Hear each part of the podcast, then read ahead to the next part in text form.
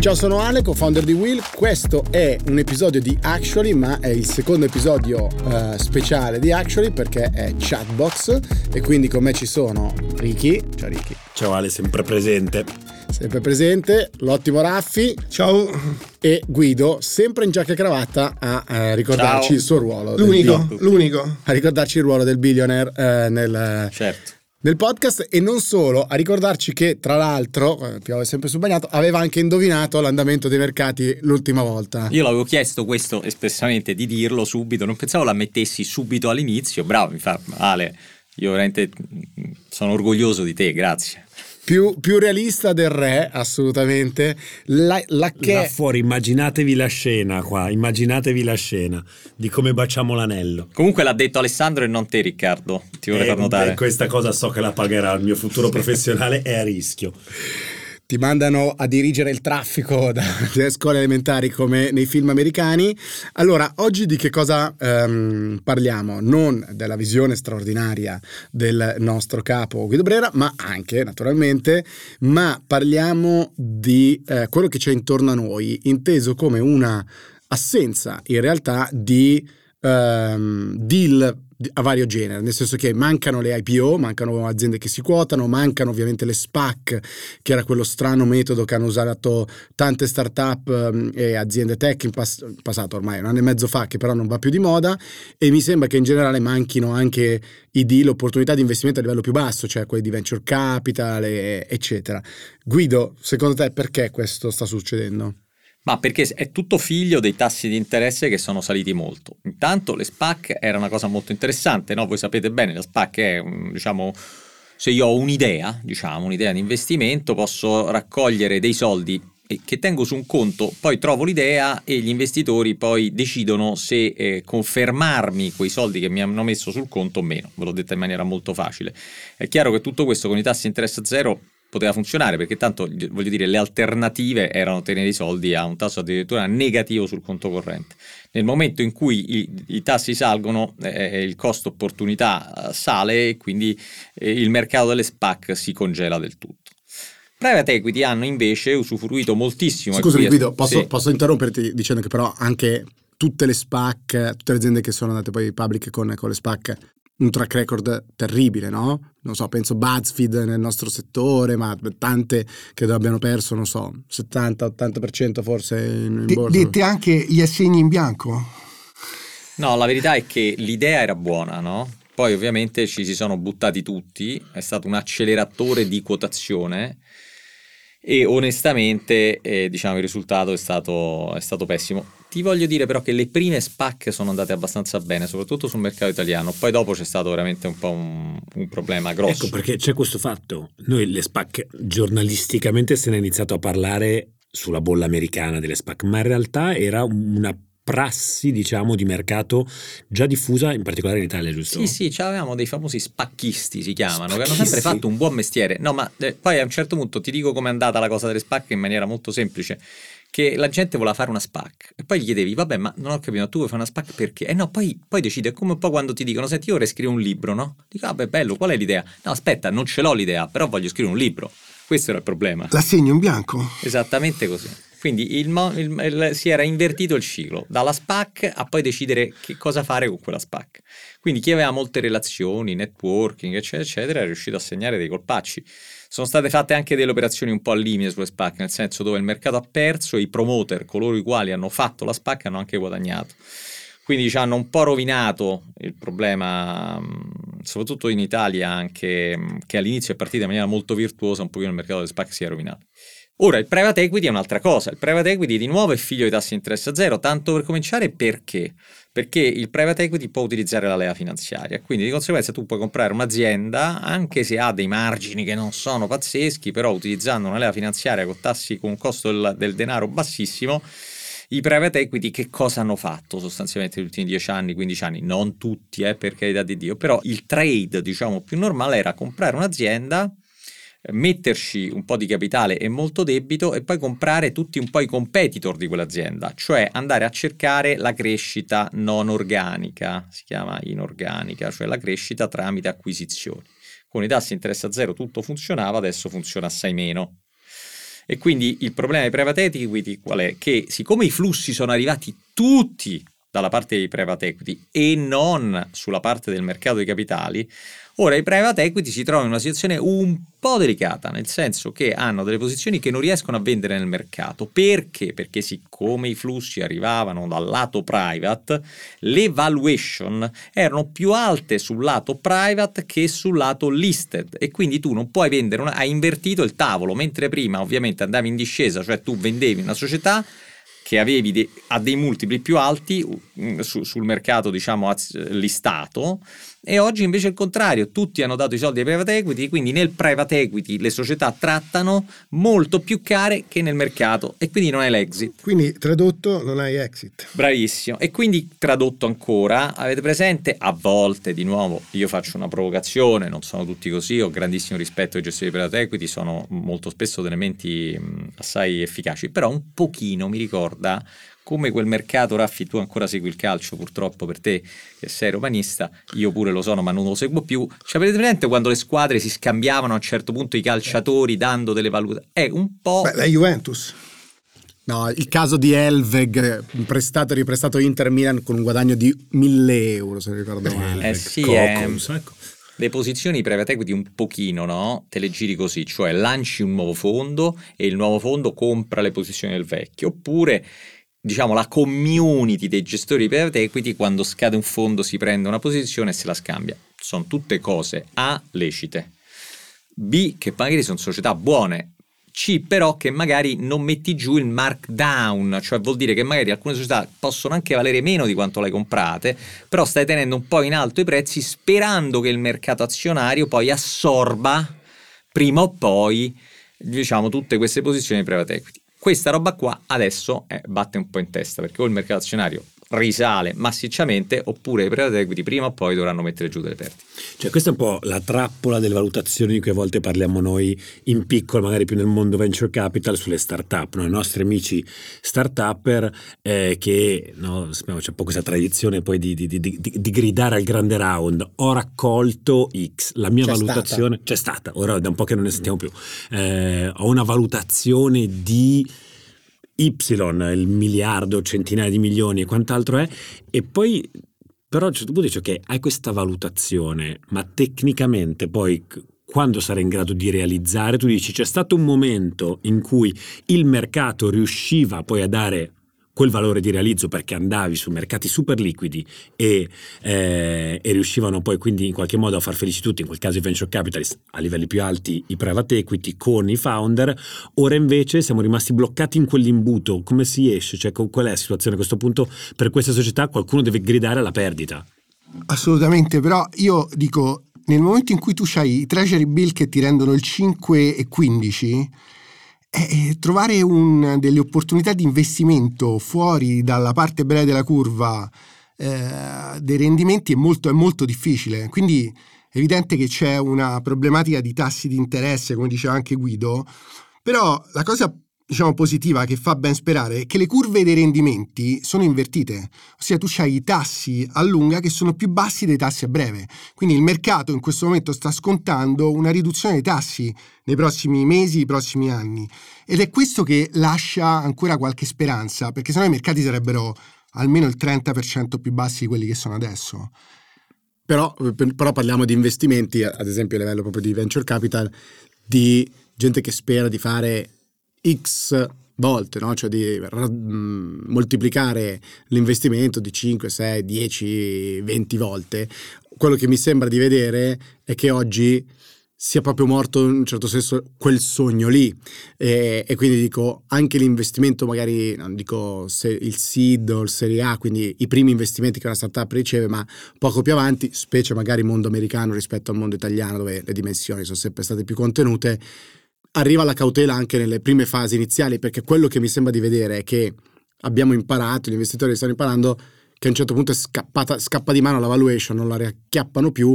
Quello che diceva Ricky, che un po' questa cosa è successa, sì, ma è successa per dei soggetti alla Facebook e dintorni che non hanno avuto quell'accelerazione incredibile, sono cresciute tantissimo, ma ci sono delle società arrivate dopo che sono arrivate da billion dollar valuation, questo status di unicorno che non è più neanche così tanto raro come gli unicorni, rapidissimamente, forse è stato questo afflusso massiccio di capitali, tutti che seguivano valuation altissime, investitori che accettavano alla buona perché potevano permettersi, anche forse per il contesto di tassi intorno, di investire, dire, boh, investo sperando di fare 10-20x su della roba che probabilmente non meritava quegli investimenti. Sì, però infatti se, se consideri che il, il, l'exit è sempre la borsa e se la borsa è quello che è, ossia non, non c'è nessun c'è un appeal molto basso, è chiaro che a cascata tutti gli altri investimenti ne soffrono. Però ci sta da aggiungere che adesso in realtà è un momento virtuoso per l'investitore. Primo perché le aziende che vanno in borsa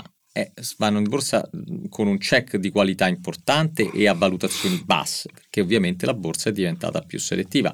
Quindi secondo me oggi la bolla, non essendoci la bolla degli IPO, gli IPO che arrivano in borsa tendenzialmente è roba buona. Secondo, anche lo stesso venture capital, lanciarlo oggi il venture capital può essere interessante perché le società hanno capito che n volte quelle valuation di eh, 16, c'è o 20, 30 volte il fatturato sono, erano valutazioni molto da sognatori e quindi anche oggi diciamo, gli investimenti in startup e in venture sono più razionali, più ragionevoli. Io invito più che altro a farli perché finalmente siamo tornati a un mondo un pochino più normalizzato. Nel mondo più normalizzato, questo è il tema caro a, al professor Haupt in questo caso, ma anche a, a Raffi. Nel mondo più normale, nel mondo più selettivo, c'è spazio per mi fa schifo solo dire la parola, la rivoluzione green, cioè nel corso di questi anni eh, abbiamo, io non ho finanziato niente, però diciamo sono state finanziate anche i moonshot, no? quindi quelle cose che se andava bene rivoluzionava il mondo. Un po' lo schema di Uber. Uber non ha mai visto eh, un euro diciamo, di, di, di profitto, eh, però sempre col sogno del non mi guardare oggi, guardami domani e rivoluziono il mondo. Questa cosa è stata anche poi approcciata a delle tecnologie che avevano la capacità o come dire, sognavano di avere la capacità di cambiare il mondo in una maniera più sostenibile, le auto elettriche, ma n altre tecnologie.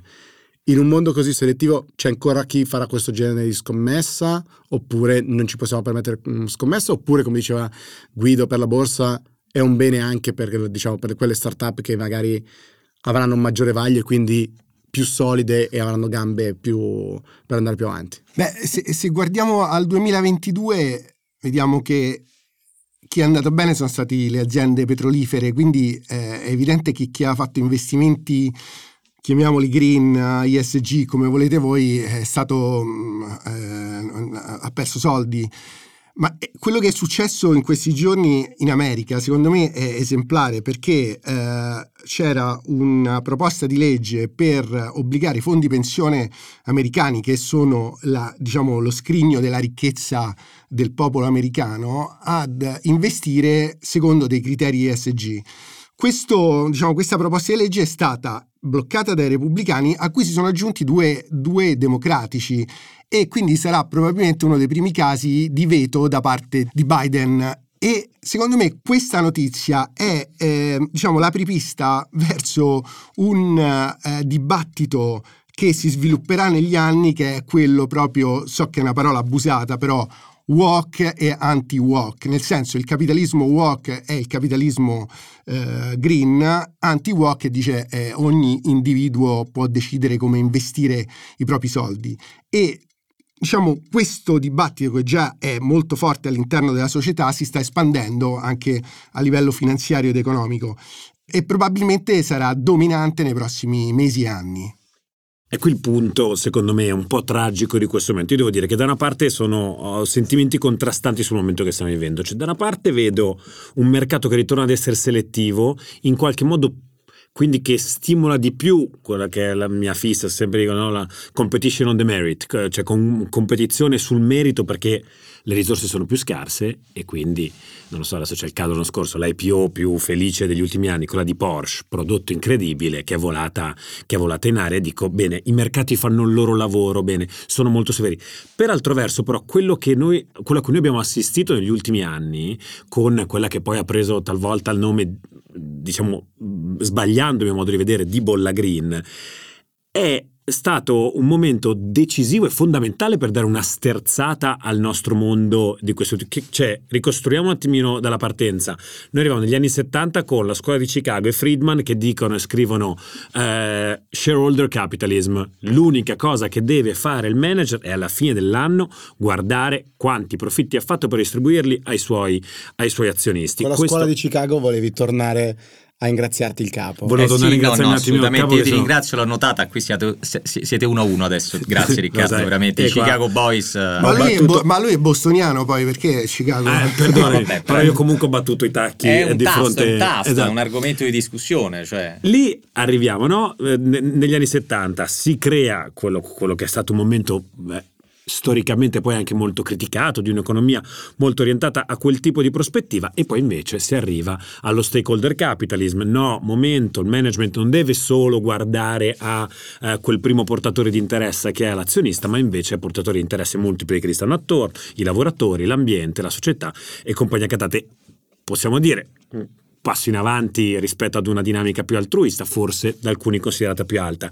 Entriamo nella società di Larry Fink, entriamo nella società della lettera di Larry Fink che inizia a mandare in giro per il mondo, diventa l'uomo più influente non solo a livello di capitale gestito, ma l'uomo più influente forse in termini culturali nella finanza globale. Stakeholder, ESG, ESG diventa, diven- diventa un dogma, a tratti forse anche questo in bolla, però che va in una certa direzione. Ora, al salire dei tassi e tra l'altro ad un cambio di clima politico, ci troviamo di fronte a dei paradossi, cioè si vuole buttare via tutto ciò, eh, si vuole ritornare indietro, cioè c'è una spinta. Negli Stati Uniti la campagna elettorale di cui stavi parlando tu si sta giocando tutta su questo campo. Ron DeSantis, che è il principale contender di Trump, fa del woke eh, capitalism il primo, il primo nemico. Il, il nu- il nuovo, il nuovo contender, eh, Vivek Ramaswamy, che è questo di, di origine, di origine indiana, che è l'altro che sta per com- eh, contendere eh, le primarie del Partito Repubblicano, anche lui non fa altro che parlare di ESG, eh, capitalism e woke capitalism come il più grande problema della società americana di questo tempo. Corriamo un rischio tremendo, io penso, poi invece voi mi potrete contraddire, eh, di fare tanti, tanti, tanti passi indietro nei prossimi anni da questo punto di vista, a meno che boh, forse non ritorna allo Stato, non lo so. Beh, ma il, il- il passo indietro però è- è- può essere colossale, però dall'altro lato eh, bisogna considerare un, un fattore secondo me fondamentale, è che se tu, se lo Stato non...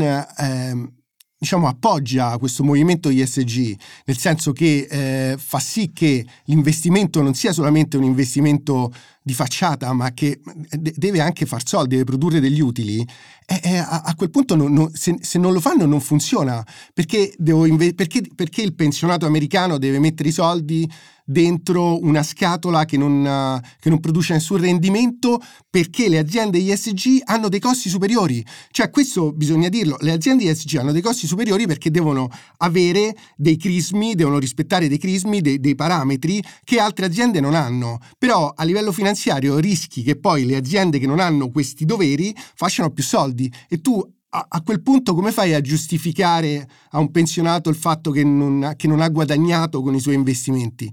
Ecco perché il, tutto il movimento SG ha un paradosso in- interno che è quello che poi l'investimento deve produrre degli utili.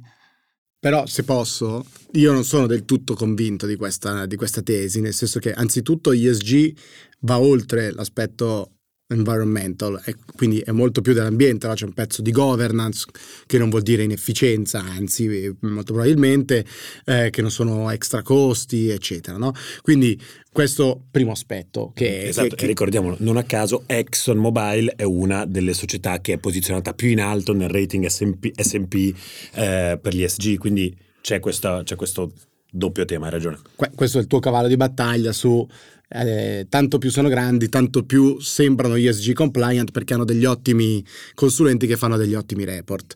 Però secondo me questa cosa è diversa rispetto alla motivazione di fondo, cioè quella che tu dicevi per ringraziarti il capo, eh, shareholder eh, capitalism versus stakeholder capitalism, secondo me quel movimento di fondo, anche perché ci si basa will, de- di per sé rimane, cioè la spinta dal basso non solo sul mercato finanziario, ma del consumatore, no? della spinta comunque anche politica, pubblica, di chiedere alle aziende un ruolo diverso, quella rimane fortissima.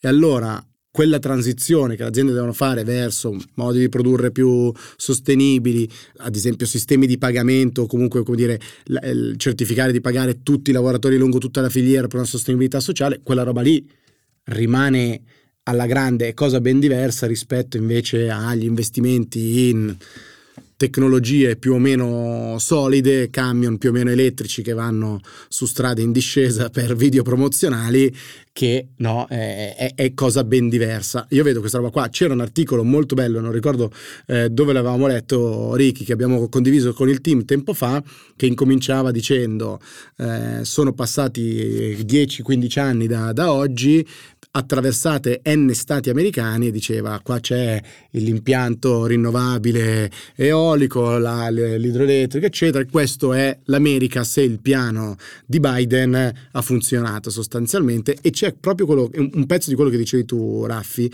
e cioè rendere economicamente interessante questa transizione. E infatti prova ne è al contrario che in questi giorni che si è risvegliato tardivo il dibattito su auto elettrica sì, auto elettrica no, il, lo stop motore endotermico al 2035, tutti quelli che vogliono fare campagna contro cosa dicono? L'auto elettrica è un lusso di pochi, perché è la sostenibilità economica che rende interessante eh, e fattibile questa, questa transizione. No? E, e, infatti, cioè, torniamo a, a, secondo me al punto iniziale che per questa rivoluzione ci vuole una programmazione industriale economica colossale. Ecco perché, e questo è un paradosso, eh, è, è l'America che si sta avvicinando al modello cinese e non il modello cinese che sta andando verso gli Stati Uniti, perché qua stiamo parlando di una vera e propria pianificazione industriale senza la quale tutti questi discorsi sarebbero un fallimento. Ricapitoliamo. Praticamente ci siamo illusi con Chicago e Chicago Boys che il mercato potesse risolvere tutte le situazioni. Abbiamo provato persino a delegare al mercato di risolvere il problema del climate change, della governance delle società, della responsibility, eccetera, eccetera. Ci siamo però resi conto inevitabilmente che senza una programmazione economica e senza uno Stato che rimette in posto, diciamo, in equilibrio il tutto, anche quell'afflato ISG giustificato e sano del mercato, cioè io ho sempre detto la finanza è come l'acqua, basta mettere gli argini giusti e l'acqua va a portare diciamo benefici, ma quegli argini li deve mettere il pubblico perché altrimenti rimaniamo sempre in un ambito complicato che vuole dire sì, ESG, ESG va bene, ma al pensionato che gli devi comprare un titolo tu con quale responsabilità, a proposito proprio di responsability, gli compri il titolo green che vale di più ed è meno, che vale, che ha un multiplo superiore e che è meno profitable, anziché un titolo molto cheap che non è green e quindi ci vuole uno Stato. Senza la programmazione economica purtroppo anche i grandi disegni naufragano. Beh, buona questa, no? Eh, dico, Raffi? Beh, sì, assolutamente. Eh? Non, uh, Vi state eh, dimenticando Main Street, però, no? Parlate di Wall Street. No, ma poi io volevo dirvi una cosa, cioè, purtroppo stiamo diventando America centrici per una semplice ragione che mai come in questi questo periodo la politica domestica interna americana ha un impatto sul resto del mondo. No? Prima era la politica estera, adesso è la politica interna, perché tutto quello che sta facendo, stanno facendo negli Stati Uniti internamente ha un impatto colossale sul resto del mondo. E vado oltre. Il rischio è che se nel 2024, che sarà un anno cardine per, credo, la storia, dovessero rivincere i repubblicani e rinnegare tutte le riforme fatte da Biden, cioè sarebbe un disastro economico nel senso ehm, di proprio di, di, que- di, questo tipo di materie, no? Del, degli investimenti ESG, eccetera, eccetera. Quindi il 2024 chi sarà eletto alla Casa Bianca sarà fondamentale, ma per, per il resto del mondo, come lo è sempre stato comunque. Sì, secondo me, e tra l'altro qui io ritorno su quello, su quello che diceva, cioè se dovesse realizzarsi questo scenario, secondo me andiamo un po' contro quello che dicevi tu Ale prima. Eh, io non sono così convinto che sia solo una questione finanziaria, secondo me c'è anche un dato culturale di, alcune, di alcuni soggetti che stanno un po' cambiando la propria domanda nei confronti del settore privato. Di nuovo, se gli Stati Uniti sono un, un proxy di cose che potrebbero, che potrebbero, succedere anche poi dalle nostre parti, eh, Pensa, ne abbiamo parlato un sacco di volte, la questione, la questione Walt Disney, eh, Walt Disney e De Santis eh, in Florida. Mm. eh, eh, Don't Say Gay Bill e quant'altro, De Santis è uno dei politici più popolari negli Stati Uniti, iper popolare in Florida. È uno che dice: Walt Disney, tu devi fare il tuo lavoro, torna a fare i cartoni animati, non mi venire a rompere scatole sulle questioni, sulle questioni dei gay. E tant'è, e tant'è, credo che sia più popolare, eh, credo che sia più popolare De Santis negli Stati Uniti che non di per sé prende più voti De Santis che non Walt Disney. Poi non voglio mettermi a dire si candidi, il, provi a farsi un partito e vediamo come va eh, in modalità Fassino. Però, Bob ecco, Iger. Esattamente, Bob Iger. Provi a farsi il suo partito e vedremo. Intendo dire che secondo me qualcosa anche in quel mondo che su cui la nostra esistenza si incardina, per cui in qualche modo lottiamo, si sta rompendo, perché secondo me c'è come dire no, momento, il momento in cui le aziende si sono eccessivamente politicizzate, subiscono lo stesso stigma che subisce la politica e la gente le guarda e dice sai che c'è? No ma guarda torna a fare scarpe. Ma infatti questo è il motivo per cui io non volevo andare a finire qua in questa puntata perché e, e si parla di politica e invece diciamo secondo me sono due aspetti diversi. Uno è lo screening del finanziamento a idee che comunque sono necessarie perché non è questione di walk anti-walk eh, il limitare la nostra dipendenza da fossil fuels, ok? È molto diverso dal ruolo che Disney ha rispetto a gerrymandering o alla coso, a una legislazione della, della Florida, sono due temi estremamente diversi. Il ruolo, secondo me, del consumatore consapevole che spinge le aziende a cambiare, quello rimane. Dopodiché, quello che dicono Raffi e Guido, lato, lato finanziario, può essere vero, ma credo che sia Wall Street e non sia Main Street. Non pensavo che l'avrei mai detto io, ma power to the people è veramente power to the people, dove il people è consumatore il consumatore rimane estremamente sempre più consapevole, sempre, ma lo sappiamo tutti quanti noi. Le aziende che collaborano con Wii, che collaborano con Cora, sicuramente quelle che collaborano con Wii, quando, quando ci parliamo, molte volte il loro pitch comincia con io so che se, se non cambio adesso, fra dieci anni sono out of business. E questo è secondo me un driver di cambiamento incredibilmente A credibile e B pressante per loro. Però Raffi, fammi solo chiudere un punto. Se tu togli l'aspetto politico, quello che rimane, secondo me interessante, che proprio che diceva Raffi, è chi guida allora questo sogno green? Di nuovo, continuiamo a usare questa parola che è orrenda e, e fortunatamente la direttiva europea ce lo vieterà. Diciamo, la transizione verso un mondo più sostenibile. Al momento lo guidano Joe Biden e di rincorsa la von der Leyen che prova, che prova a inseguire che settimana prossima va a incontrare proprio Joe Biden. Però Ale, io, voi siete esperti di politica italiana, no? Però, eh, scusa se ritorno sulla politica, in, con altri termini, anche in Italia ormai il dibattito è walk e anti-walk. Su altri temi, no? Sui temi sociali, etici, però è quello, cioè io credo che saremmo colonizzati da questo dibattito nei prossimi anni proprio per il fatto che che, che, siamo in una fase di um, debolezza ideolo- di ideologie, no? E quindi le due ideologie dominanti possono diventare questo, queste che, parola che sarà cambiata, troveremo anche una parola italiana, però eh, questo è lo stato dell'arte, della politica. Per me rimane che il derby sarà consistency contro eh, non consistency, quindi le aziende che saranno o, o chiunque eh, all'interno del dibattito pubblico che rimane consistent che è in grado di eh, deliberare de, con un neologismo orrendo in maniera, come dire, consapevole senza, senza, estremismi. Chiudiamo però su questa cosa di, di von der Leyen che va eh, da, da, Biden a Washington settimana prossima. Con la valigetta in mano arriva. E dice, ma il vostro piano di aiuti di Stato ci piacerebbe anche noi farne qualcosa di, di simile. E eh, Guido, guardo anche te qua. Eh, mi viene da dire che dopo due anni di pandemia, dopo un anno di guerra, il risultato è uno Stato iperinterventista, un mercato che un po' si ritrae e appunto il blocco statunitense e la risposta europea che provano sotto il mantello verde a far ripartire, diciamo, anche a far partire questa rivoluzione green, no?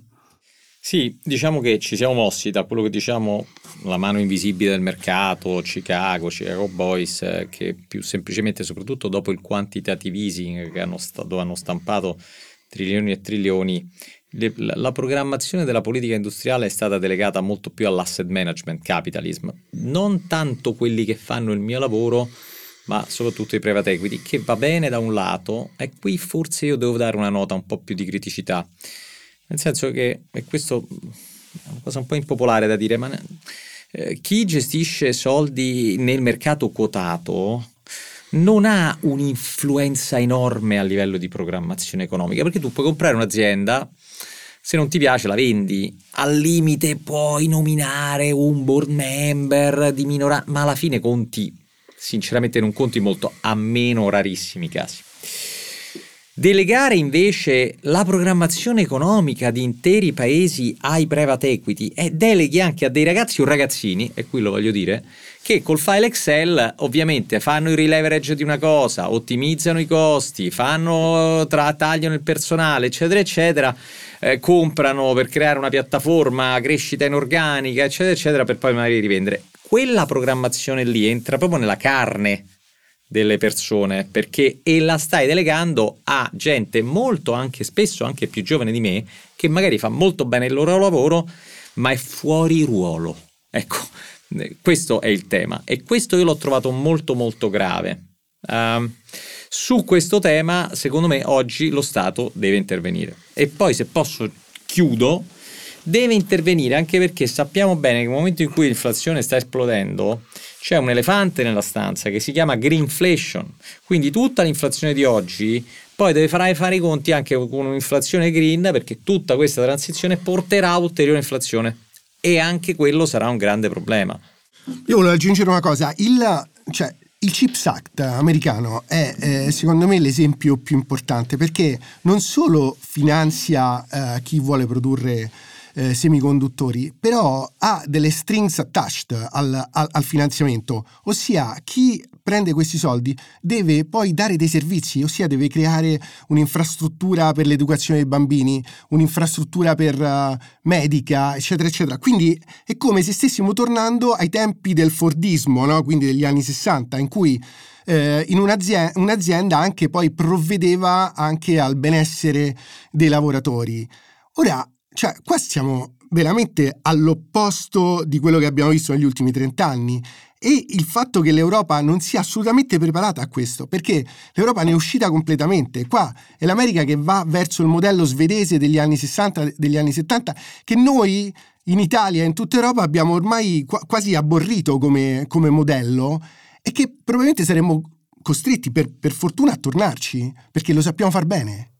Non a caso secondo me questa, questa situazione di debolezza di, de, de, de, dell'Europa e dell'Unione Europea si riflette un po' nell'analisi che stanno venendo fatte ora di questo viaggio di von der Leyen negli, negli Stati Uniti, da cui emerge la nostra totale dipendenza da una serie di blocchi in giro per il mondo e adesso dobbiamo prendere una scelta perché ci sono eh, da una parte gli Stati Uniti che intendono adottare nuove sanzioni molto forti nei confronti della Cina eh, perché continua a supportare a suo modo eh, eh la Russia e se questa è una posizione che gli americani in qualche modo possono permettersi perché, perché hanno le spalle abbastanza grosse per farlo.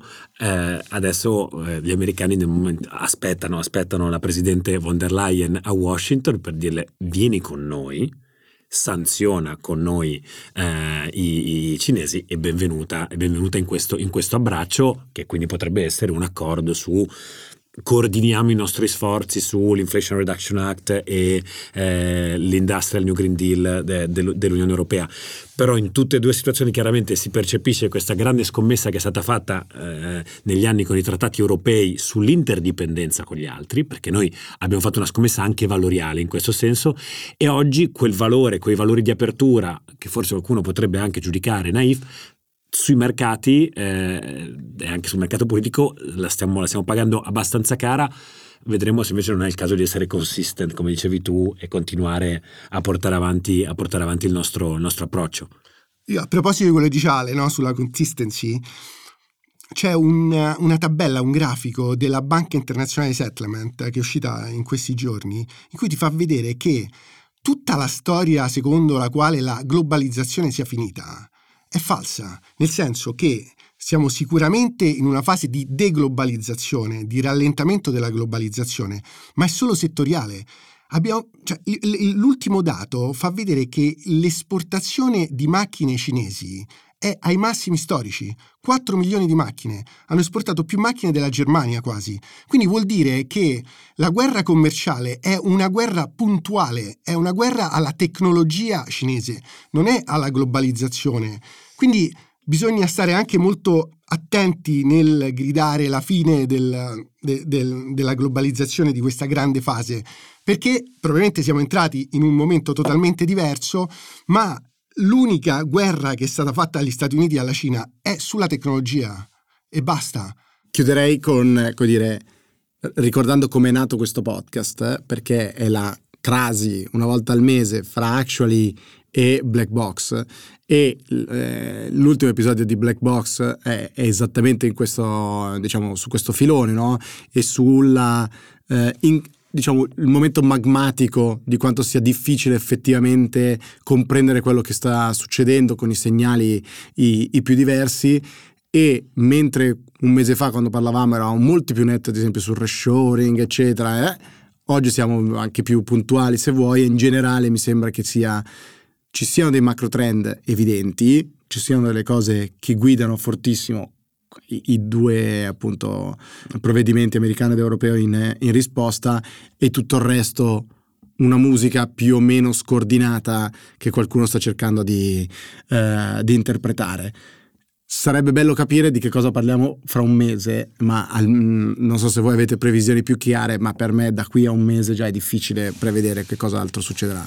Il corner previsioni, cioè lo stiamo no, inaugurando il corner previsioni. Il corner prediction. L'angolo delle previsioni. No, l'angolo delle previsioni io te la, te la, dico una. I mercati appunto sono scesi, però sono particolarmente resistenti. America è scesa 5-6%.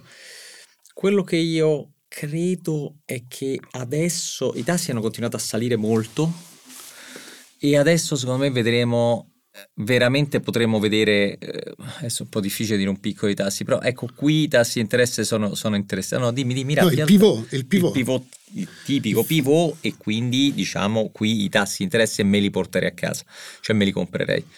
Soprattutto la parte breve della curva è molto interessante e, e su questo diciamo storno potenziale dei tassi forse il mercato, almeno il mercato americano, potrebbe fermarsi di scendere.